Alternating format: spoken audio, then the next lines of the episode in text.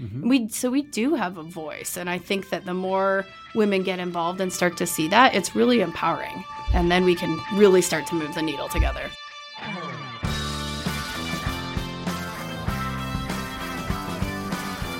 This is a new angle, and I'm your host, Justin Angle, marketing professor at the University of Montana. This podcast is all about creativity and hustle happening in and around the great state of Montana. Today, I got the chance to sit down with Erin Switalski, the executive director of Women's Voices for the Earth. Women's Voices for the Earth is a very important nonprofit organization headquartered here in, in Missoula. They do work on a national scale, a ton of policy work and regulatory work in Washington, D.C. They've recently had some great success with negotiating with large corporations like Procter and Gamble. So their work it really outstrips, um, you know, their little home here in Missoula. And with, in our conversation with Erin, we get into a lot of important issues. One, just kind of creating some awareness about the level of dangerous chemicals and the lack of regulations that exist um, involving, you know, many uh, household products and products that sort of are disproportionately exposed to women and why moms and women in general are sort of unfortunately the, at the forefront of this issue and it's interesting to hear Erin's perspective on why Women's Voices for the Earth is so dedicated to women. Another thing that's interesting too, she's got a pretty strong philosophy about, you know, whether the world can be changed through sort of consumer action, you know, voting with your pocketbook, or if if it just needs to be more regulatory in mind and uh, more policy driven. So we have a, a cool exchange about that. Anyway, Women's Voices for the Earth, they do amazing work, and I enjoyed my conversation with Erin, and I hope you do as well. Okay, so we're here today with Erin Switalski. Thanks, Erin, for coming on the podcast. Yeah, thank you, Justin, for having me. Yeah, so you are the executive director of Women's Voices for the Earth. Yes. Uh, nonprofit organization headquartered here in Missoula. Yep. Um, my understanding is Women's Voices for the Earth is dedicated to trying to remove chemicals from a variety of different products, but chemicals that disproportionately affect women uh, in our community and, and in the world in general. Yeah, absolutely. That's a great way of putting it. Our mission is really to amplify women's voices to eliminate the toxic chemicals that harm our health and our communities. And so we've primarily focused on chemicals that impact uh, women. And okay. we've been looking at industries in particular that heavily market and sell to women because we think the power of women can help change these industries. Okay, so well, I'd like to get into that that the sort of gender issue as we go, but before we get into that, can you give us a little bit of bio and how you kind of were drawn into this kind of work? Yeah, so it's interesting. I I kind of came into Women's Voices for the Earth by accident through okay. some other work that I was doing and it was actually engaged in an effort. Um, we were doing an action, kind of a, a, protest out at a Walmart with labor unions around some of their um, unfair labor practices. And when I was there, I met a couple of women, and, and they. you were there just as a, as a protester. I was there as a protester, okay. and I met a couple of women who were there from Women's Voices for the Earth. Yeah and it intrigued me because I wondered, well, why are you? You're an environmental organization. You know, why are you guys here? Sure. And they, you know, just really honed in on the fact that everything is interconnected and workers' rights are environmental rights, and healthy communities rely on healthy workers and a healthy environment. And so for me, it was um, it was really a way to see the environmental movement in a much broader way, and that was really appealing to me. Yeah. Where before it had just been about saving the you know rivers and the trees, which is great, but you know we can't forget that people live in this world, and together we need to have a healthy environment. Yeah, it kind of it kind of brings it down to earth in a way. That's terrible choice of phrase, but but it kind of brings it, it internalizes it in a way that just feels much more tangible. Yeah, yeah. it's very personal. Yeah. yeah. And so from that initial touch point, you sort of uh, like what was what was then your entry strategy into women's voices for the earth then you know i i saw, started noticing the organization at multiple events and then i heard about a job opportunity they okay. were hiring for and yeah, yeah. they were hiring for a statewide campaigns organizer for their um, mercury and public health campaign at okay. the time and so I talked to them and applied and got the job and started working as a statewide campaign organizer. And had you been working in the nonprofit space or activism space, policy space before? Yeah, I worked, um, I started off you know, I'd really been doing a lot of work through um, college. So I went to Okay. University of Montana That's here. right. And I have a degree in Spanish, Mm-hmm. um, but I was engaged in political activism through my time here. I was on the board of MontPIRG. I was um, a student senator um, with uh, the Associated Students. Um, and then I had been working with an organization called Community Action for Justice in the Americas, doing solidarity, cross border solidarity work between Latin America and um, and Missoula here, where we'd bring labor organizers up to talk about different um, different concerns that they had and kind of do solidarity organizing. Sure. And then I uh, graduated and joined the AmeriCorps Vista program and was placed at Homeward, which does affordable green built housing here in Missoula. Um, and so I had really been drawn to this kind of civic engagement work um, and was excited to have the opportunity to connect that with, you know, environmental activism as well. Yeah, so, and Missoula is such a hotbed for this kind of just way of thinking and these sorts of organizations.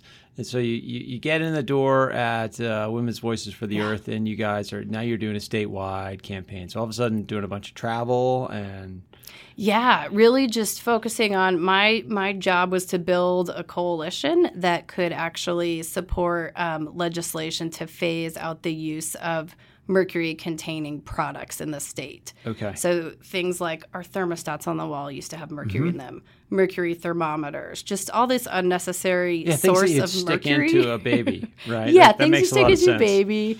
And then, you know, they always break and the mercury Yeah. always comes out or you, you Yeah. throw the old thermostat away and it breaks open and then it pollutes our rivers. Mm-hmm. And so it was just really an unnecessary source. And uh, so we built a coalition to, with including Department of Environmental Quality, um, local county, Missoula County um, Health, uh, Water Quality Department here Sure. um, and then just you know advocates uh, conservation and um, reproductive health advocates because this really had intersecting concerns where mercury is a great harm for uh, pregnant women so we built this coalition and after a few tries at the legislative session we did end up passing a bill um, that discontinued um, the sale of mercury containing thermostats here in montana Okay. and that was in 2005 i think or 2007 Right. And you joined the organization in 05, is that Yeah. right? And so the long tenure there. How long have you been executive director? since 2009.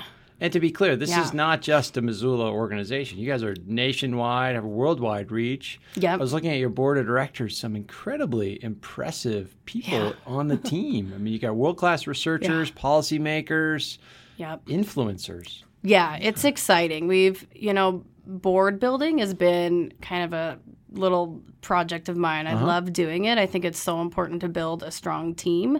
And uh, there are women all over the country that care so much about this and that had such unique skills. And, you know, they're really interested in um, how our organization looks at so many intersections of issues. And I think there's some appeal, too, to us being a Missoula based organization Sure. that, you know, we're not we're not sitting inside the DC Beltway trying to write policies that don't actually affect people's lives because there's no lived experience in them. right. So we get, you know, once a year we bring the the whole board out and they're coming out in 2 weeks and they get to come to Montana and we sit down and we um, you know, strategize and and build our organization, which is really exciting. Awesome. Yeah. So let's get into why a women's organization. Why is it so? Why, why is that a core part of the identity? And, and, and yeah. yeah, just why women's? Yeah. So, you know, our main focus is looking at toxic chemicals. Right. And right now, um, out there in use in the environment, there are about over 80,000 of chemicals that are in use. So these are things that are put into products. Um, that are, you know, coming out of stacks be- through chemical processing, Okay. um, and less than 200 of them, you know, a tiny percentage of them have actually been really thoroughly evaluated for their long term health impacts. Yeah, can we just give an example of the sorts of ingredients and, and things where Yeah. just so people who might not Absolutely. be people might not even have this on their radar screen. So Yeah. what are some of the chemicals and, and why should we care about them? So, uh, mercury is one that people Okay. are quite familiar with. Yep, There's yep. still mercury in some mascara. There's still lead in certain lipsticks. Um, we've been doing testing of uh, tampons and pads. We're finding things like chloroform, um, acetone. These are carcinogens.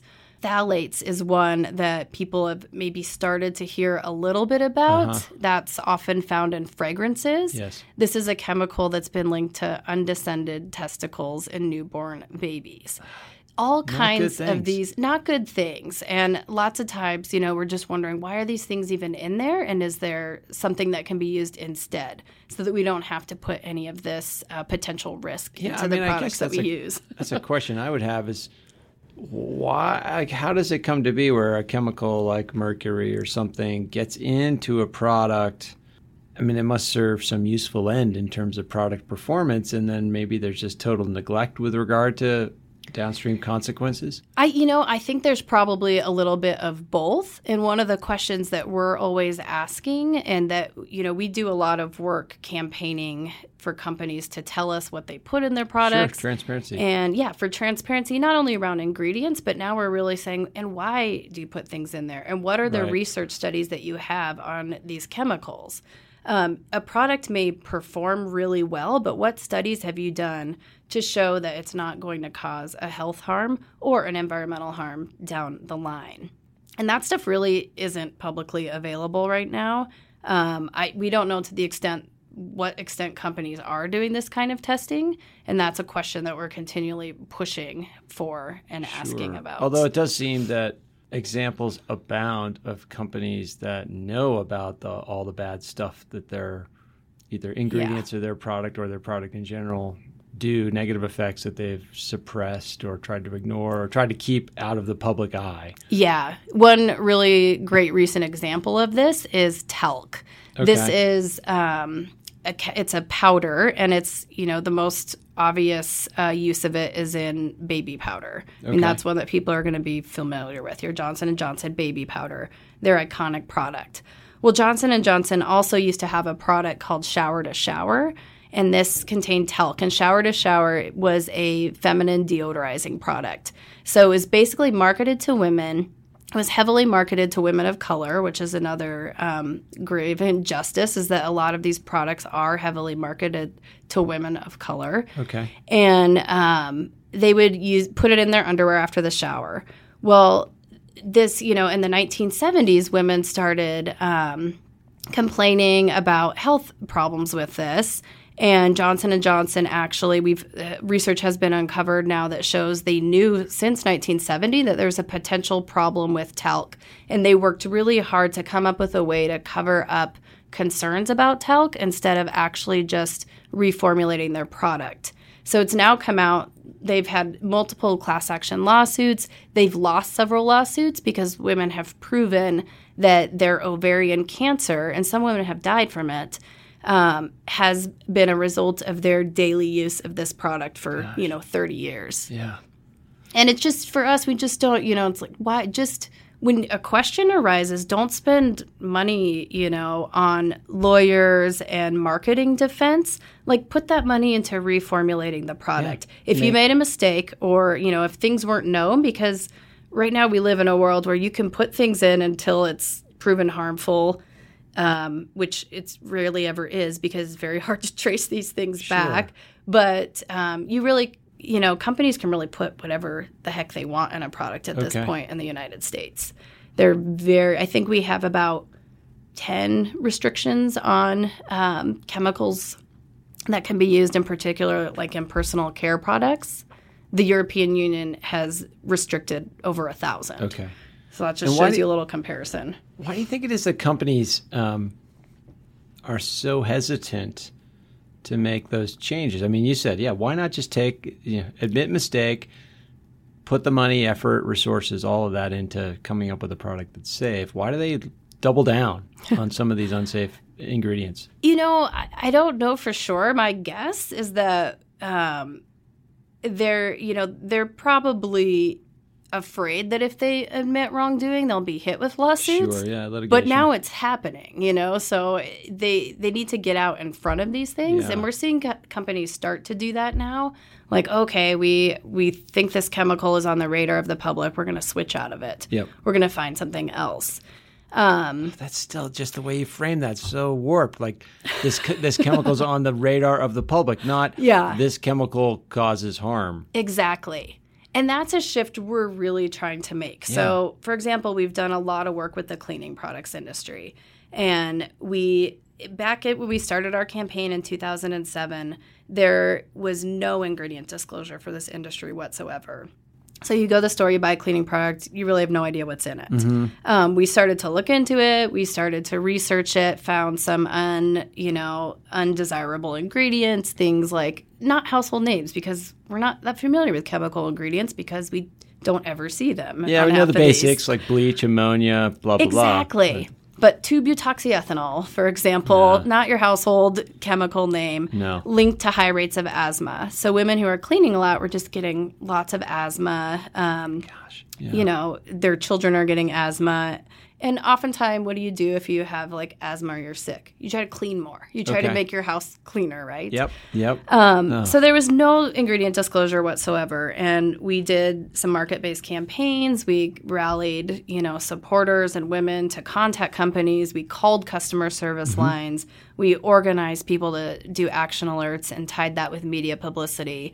And companies started voluntarily disclosing ingredients.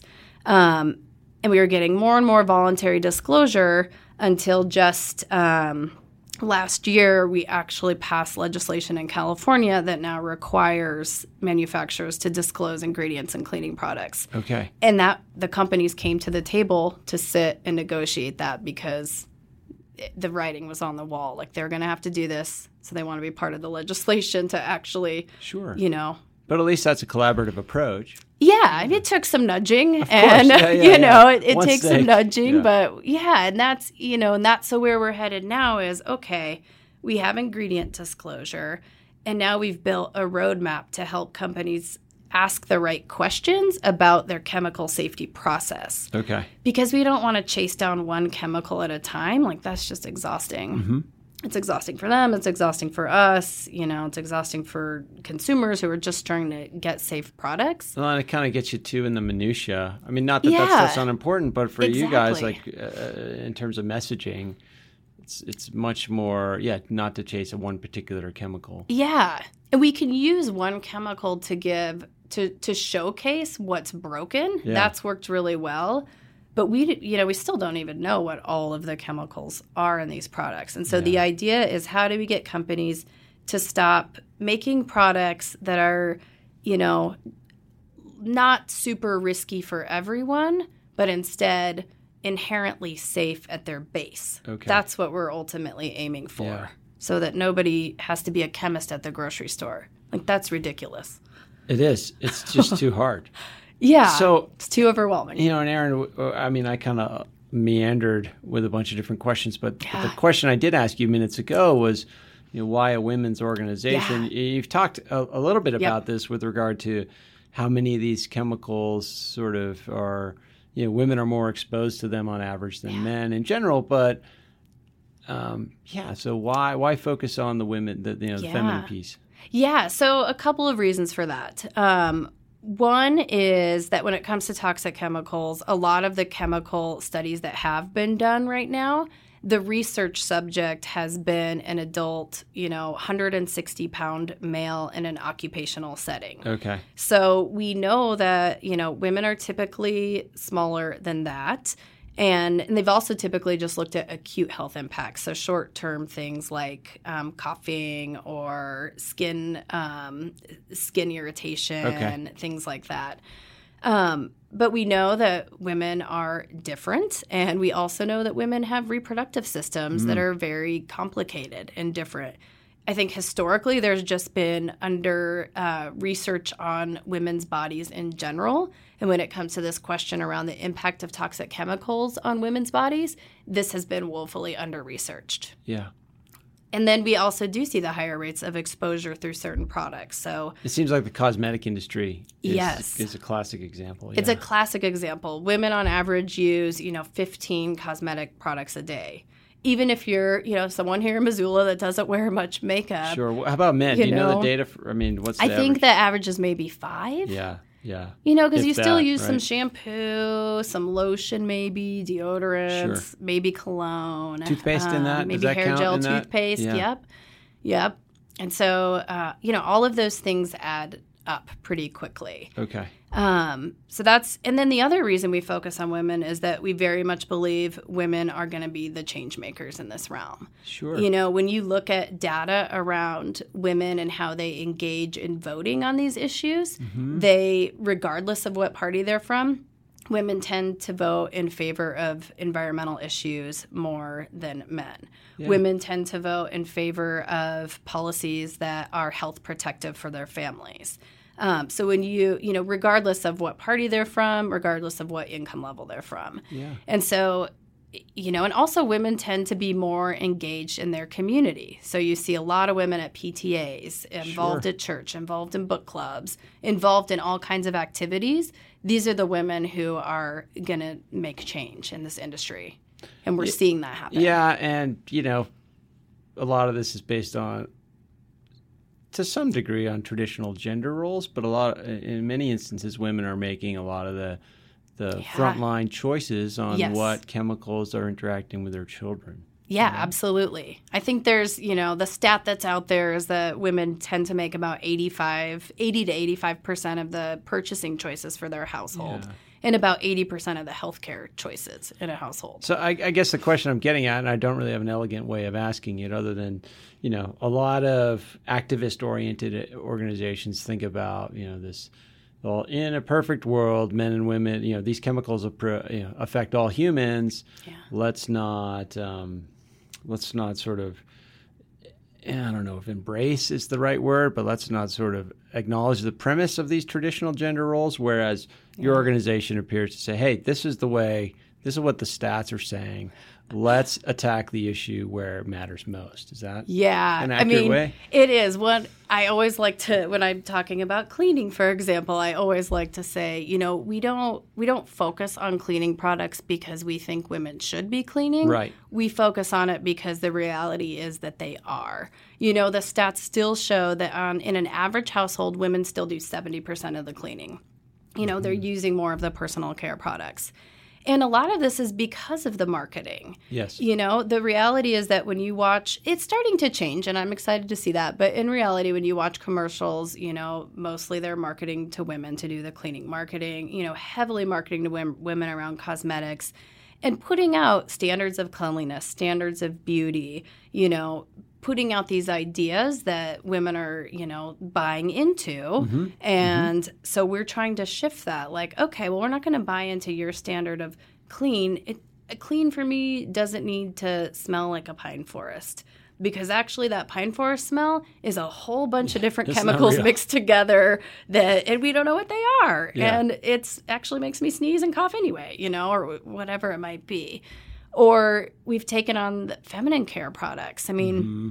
this has been shocking that you know it's just sort of unbelievable how little research has been done about potential health impacts of feminine care products on a woman's body i mean basic like there's just some basic stuff that companies don't do they don't know how the how a product is interacting with what's called the vaginal biome like how is the ph balance working how is it things are um, very sensitive and dynamic, and companies just kind of slap pH balance labels on these feminine wash products. Sure.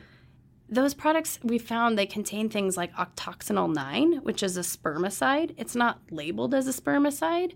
So women are sometimes buying products that they don't even know have a spermicide in. They might be trying to get pregnant. Gosh, yeah. You know, it's just these really basic things that I think have been ignored because um, we haven't really been out there asking these questions. With feminine care, it's been pretty taboo to even talk about for years. So that has really gone under the radar. And I think companies have just kind of enjoyed doing whatever they're doing without a lot of scrutiny until Right. now. Uh, Do you think it's a blind spot that comes from maybe a male dominated sort of product development regime or managerial? You know, I'm just trying to imagine the, the, the, the corporate structure that leads to these sorts of products with these sorts of ingredients. Yeah, I think that could be some of it. And then I think, too, it's just there's real lack of data. And, yeah. you know, right now, what the industry tends to do is equate lack of data with safety. And that is just a really bad precedent that's yeah. been set. Yeah. Um, I mean, it's, it's like, you know, you have kindergartners in kindergarten you learn you know let's better safe than sorry that is not how nobody's that is not it. how the, yeah. nobody's fallen in that operates. hole in the classroom yet i guess it's safe exactly yeah. exactly yeah. so unfortunately we live in this uh, other paradigm right now where it's like well until a whole bunch of people get really really hurt we don't really have to change the way we do business or until somebody asks enough questions and makes us look bad enough we don't really have to change the way we do business. Which, you know, I mean, I'm trying to not necessarily play devil's advocate here, but you're trying you're trying yeah. to think about how like good people can fall into these traps, right? And yeah. so it, might come from a place where you develop a product, you, you feel like it, it meets needs, it provides a benefit in the marketplace. Yeah. And that all's well and good. And and it, yeah, maybe you've ignored certain negative consequences that you didn't think of. Yep. But then it starts making money right? And then you have to make your earnings reports for shareholders. Yeah. And all those things, I can see how those yeah. would contribute to, oh, we found a problem. Well, let's ignore that. Let's let's sort of uh, let's not open that door, if you will. Yeah, exactly. I think that's true, and I think that's why our organization has to exist. You know, we worked really hard to um, connect with Procter and Gamble for years and years uh-huh. and years, and it we were not getting very far.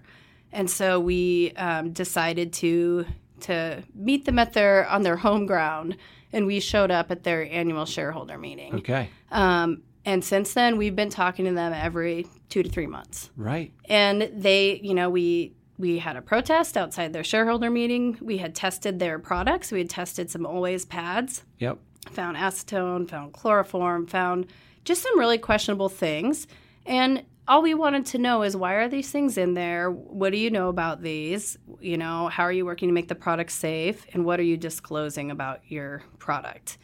Um, and since then, they've started to work on that. You know, they're they're not sure why some of those things are in there, and they're working on it. And some of this is supply chain issues. Yep. We understand that this stuff is complicated, and we're not faulting companies for that, but we're just we're trying to shift the paradigm to to help realize that we want these processes to be safe from every point, you know, from extraction to disposal, mm-hmm. like this whole chain of production and consumption, it should be clean and healthy.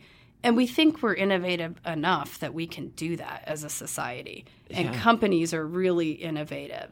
And so if they take some of their, you know, they have really great marketing campaigns. Perhaps some of that marketing money could instead go into R&D around for green chemistry, for finding solutions. Like let's make sure the very basic building blocks of our products are not petro-based chemicals that are contributing to climate change, but maybe these are bio-based feedstocks and these can be healthy you sure, know? sure. Just to look at things in I mean, a new way. yeah and and the, what you're coming with is, is, certainly a reasonable perspective and reasonable objectives uh, you mentioned a minute ago the lack of, of data in certain instances and i you know yeah. i was thinking throughout this conversation about what are the sort of sources of data and the constituents or participants that create that data. So I assume you've got the companies doing some of their own testing in some areas better than others. Yeah. And then you've got regulators, but you've also got, you know,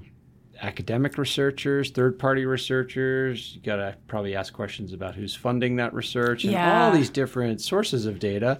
Um, how do you guys operate in that space? Yeah. So, what we typically do when we whenever we start a campaign is we start by looking at the science. Mm-hmm. So our director of science and research, um, she does basically a lit review, and so she rounds up any literature that's out there that we can find. Lots of the studies that are found are independent research. There's very little regulatory research available on this stuff. Um, okay. Um, sometimes we have some EPA data. Sometimes we have some National Institutes of Health data.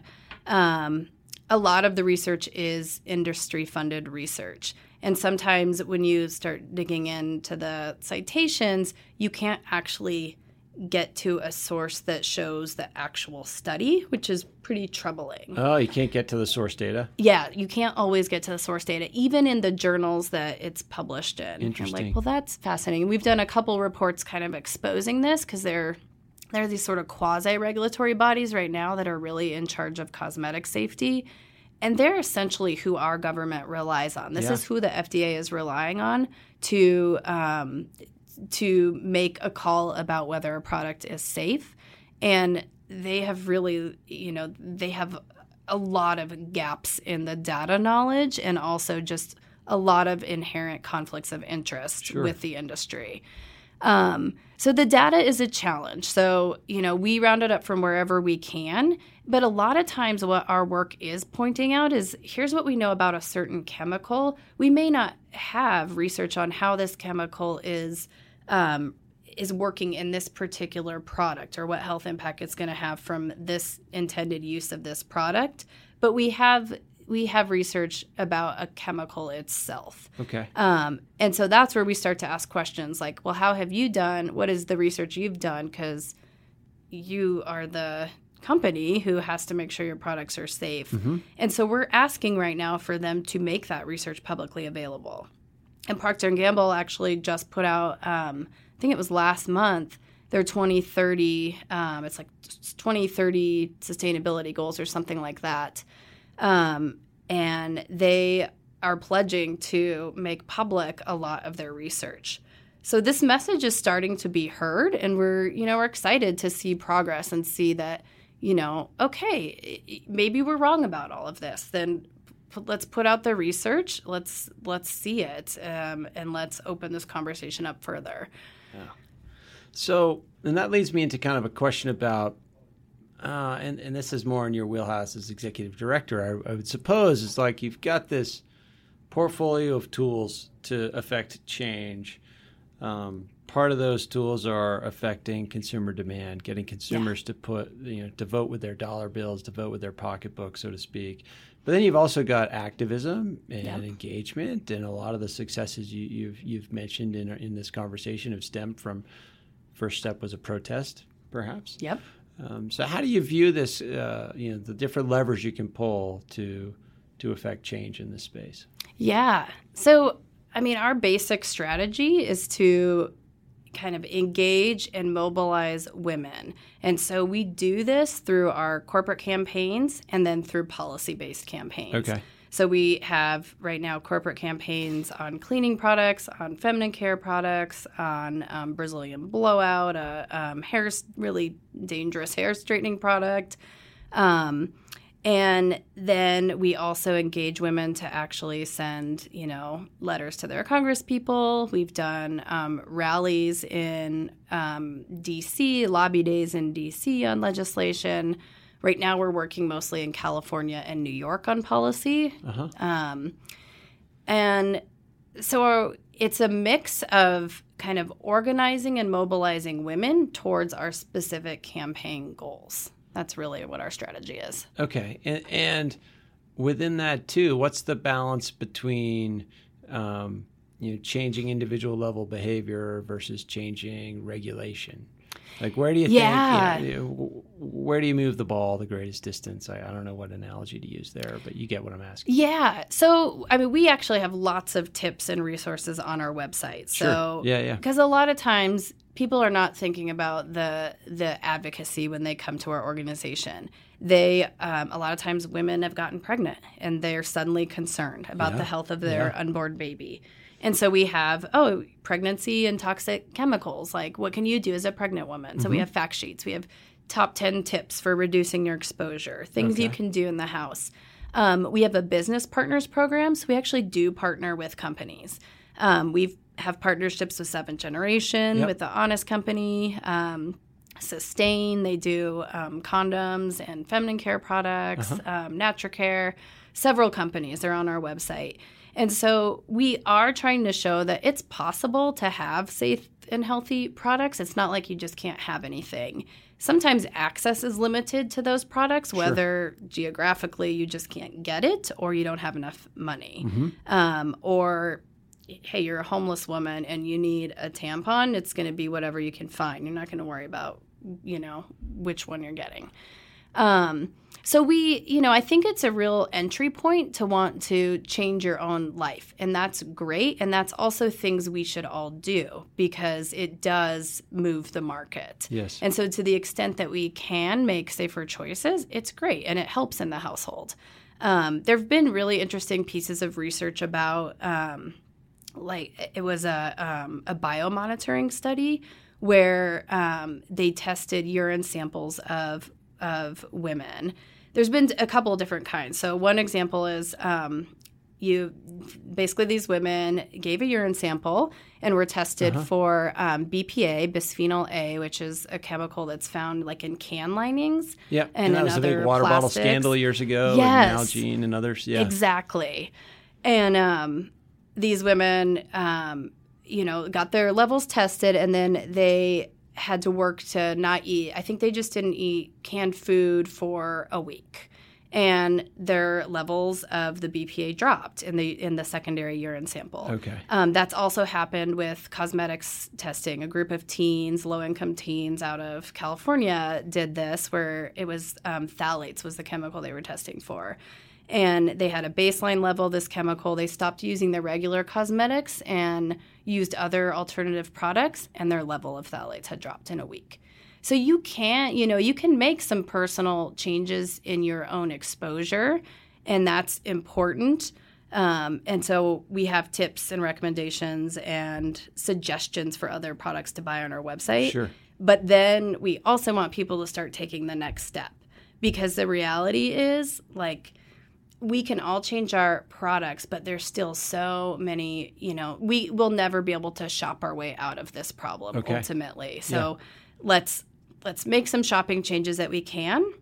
And some just aren't realistic, especially if you are a person living here in Missoula, like buying an eight thousand dollar flame retardant free couch, not really on the on the table for most sure, of us. Sure. Um, so we have to we have to get the manufacturers to change and to ultimately change um, the system. And that's what we're that's what we're looking to do is provide women a gateway, information they can come in, and then we help them take steps to start taking action.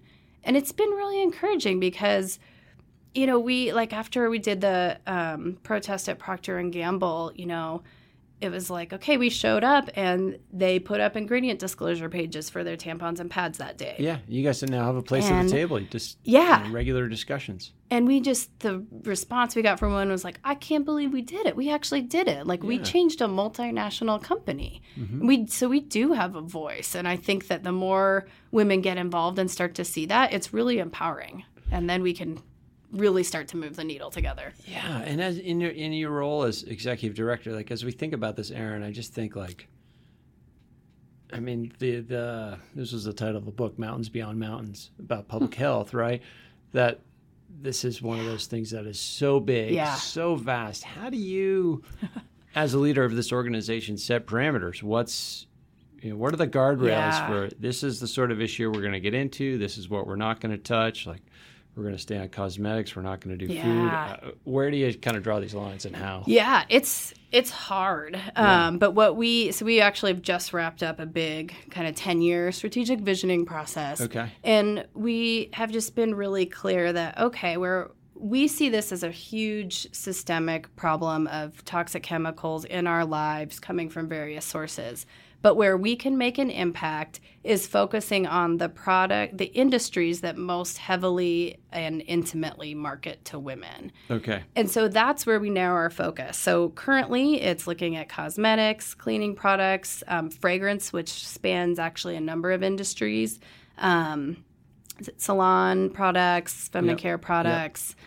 um, and then where we're looking to in the future is apparel, textiles. It's a that's a really really dirty industry. Mm. That one is challenging though because it's it's the solutions are just not as tangible. Like really finding a an easy, um, better solution around apparel right now is pretty hard. Um, so that is something that it's really that's starting to evolve. But what we're also concerned about is well, gosh, if, you know, here in the US we have exposures but where these chemicals are sourced and manufactured, um, the chemical processing plants, those communities are really, really harmed. And so that's the other thing is how can we, Yeah. you know, start to change things so that it can um, trickle back to those communities eventually and say, okay, well, let's clean up these chemical processing plants. Like all of these people are very sick because these chemicals are being processed in their communities. Those are ending up in our products. Mm-hmm. Um, and it's actually a surprisingly large amount. Um, I think it's about 40% of what is going through a chemical processing plant co- ends up back out in consumer products. Wow. It's it's a lot. So Yeah, that's scary. yeah. Um, and so through that, really, that work is we know that's not our work. That's not what we directly do, but that's where we um, forge partnerships and allyships to try to um, support other organizations. Yeah. And I guess uh, this is you know we we had this conversation before we, we started recording, but um, you know some of these these impacts that or the you know, the effects of exposure to these chemicals are the common things like cancers and and asthma and, Yeah. and other sort of very kind of salient known discrete outcomes in a way and but one of the things you brought up were you know a lot of these chemicals or some of these chemicals are being found to have effects on our adrenal system and Yeah. and things that maybe operate in terms of um, suboptimal health in ways that are less clear to observe. Does that make sense? Yeah. I, you know, what the kind of biggest example right now is um, the case of endocrine disrupting Yeah. chemicals. So these, there are so many um, chemicals that are put into products that are basically the effect that they're having is that they're mimicking how our hormones function. And this has huge implications for our reproduct- reproductive systems. And um, there's an organization called uh, the Endocrine Exchange where they um, they're amazing. They do incredible research on this, and they have actually been able to look at the impacts of um, endocrine disrupting chemicals at different periods during a woman's pregnancy Okay. and figure out like what the potential health effects are. For And the mom do- or for the baby for or the for both? baby. Okay. And it could be that, you know, it's like, gosh, I, if the mother was exposed to this tiny, tiny, tiny amount of this chemical in her first trimester, like the baby's now, you know, 10 times more like, and I'm making these stats up, but, you know, 10 times more likely to have learning disabilities. Sure. I can't remember the stats off the top of my head. It's, but it's got these really um, specific health effects. Yeah. And what that tells us is that the way that most of the um, assessment for chemicals is done right now is that companies are they're doing a risk assessment. And so they're assuming that this chemical is safe if used in this amount. You know if it's if the product is used the way that it was intended and they say this amount of chemical is safe and then they basically say and we're going to add a thousand times to that to make sure we have a window Okay. but what we're finding with these um, endocrine disrupting chemicals, these hormone mimickers, is that that that rule is just doesn't uh, it doesn't work that way. So we're actually seeing sometimes greater health effects from a tinier exposure than if you had a large dose exposure. Okay.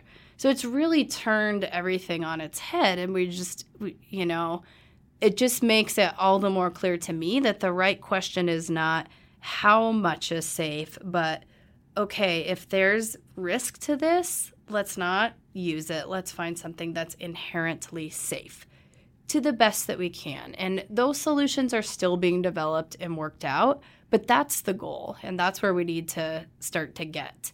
And I think right now we at least have enough data on so many of these chemicals to say like, "Whoa, you're flagged. We're to we're to look for something that Sure. has the same function but that's not so flagged." Or Mm-hmm. you know what? We can't find anything. We can't find a chemical that's safer. Do we need this product? Because maybe we really don't. like that's another question we need to ask. Mm. And that's mm. something that I, you know, that we ask women all the time too is like, you know, do you need a spray cleaner and a bathtub cleaner and a toilet bowl cleaner? And, you know, all these cleaners that are marketed for a specific purpose. Sure. Yeah, yeah. When really what you need is a spray bottle of vinegar and water. Mm-hmm. That's what we use to it clean with it. Job. It yeah. does the job. Yeah. So, so, yeah. gosh, Erin so many I mean, this is like questions lead to questions, and, and yes, and um, we could go down uh, many, many rabbit holes. But just inspired by the kind of ability of your organization to tackle such a colossal problem and put together a set of real wins. I mean, you guys are doing amazing work, and that's wonderful. Thank you. Yeah, it's it's exciting. Yeah. so how can how can people interested in getting involved, learning more, whether it's making changes in their personal life or going to a protest or engaging or writing letters, how can they learn more about yeah. your work and, and get, get involved? Yeah, our website or our Facebook page are great places to get involved. Uh, the website is womensvoices.org. Okay. Um, you can find us on Facebook at Women's Voices for the Earth. Um, and just sign up for our e news. Just start there. You get newsletter. Um, our website has lots of resources, tips, fact sheets, information. And if you want to start taking action, we'll send you action alerts. You can sign up for text alerts. Um, lots of ways to get involved and lots of levels of engagement available too. Super. Well, Erin, thanks for sharing your story with us and uh, all the best in your important work. Awesome. Thank you, Justin. Thanks for having me.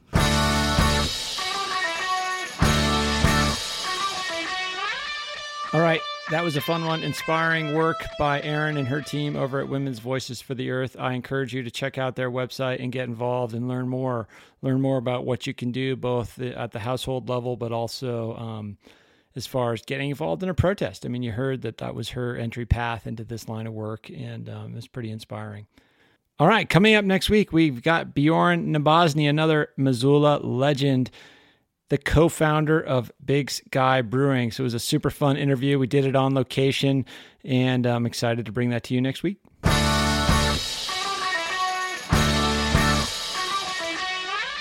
Remember that a new angle was brought to you by CED, Consolidated Electrical Distributors. They're one of the largest electrical wholesale companies in the country with nearly 600 locations nationwide. CED is a privately owned business to business company that distributes just about every piece of equipment to keep your lights on, your energy flowing, and your lifestyle comfortable. CED is also an important employer in Missoula, and they have a keen interest in University of Montana graduates. To explore career opportunities, check out www.cedcareers.com. Moving forward, if you have any suggestions for guests, cool people doing awesome things with creativity and hustle, please let us know. And if you enjoy this podcast, there are several ways you can support it. First, rate us on iTunes. Ratings help others find the show. Second, write a review. The more reviews we get, and hopefully positive ones, the more we can grow. And third, please just tell your friends about it. In addition, you can support A New Angle financially. For information on sponsorship opportunities, please visit our website, www.business.umt.edu slash a new angle. There you will also find a link to support the pod. Before we go, I'd like to thank a few people for making this project happen. First of all, Elizabeth Willie, Communications Director here at the University of Montana College of Business. I'd also like to thank recent UM graduate Michelle DeFluke and our fabulous interns Savannah Sletton and Max Gibson. And a special thanks to VTO for providing the show with music. Finally, thanks to my producer, Stefan Borsom. If you have any questions, comments, concerns, insults, whatever, please email me at a new angle at umontana.edu. Help us spread the word and be sure to use the hashtag a new angle when you do. Thanks a lot and see you next time.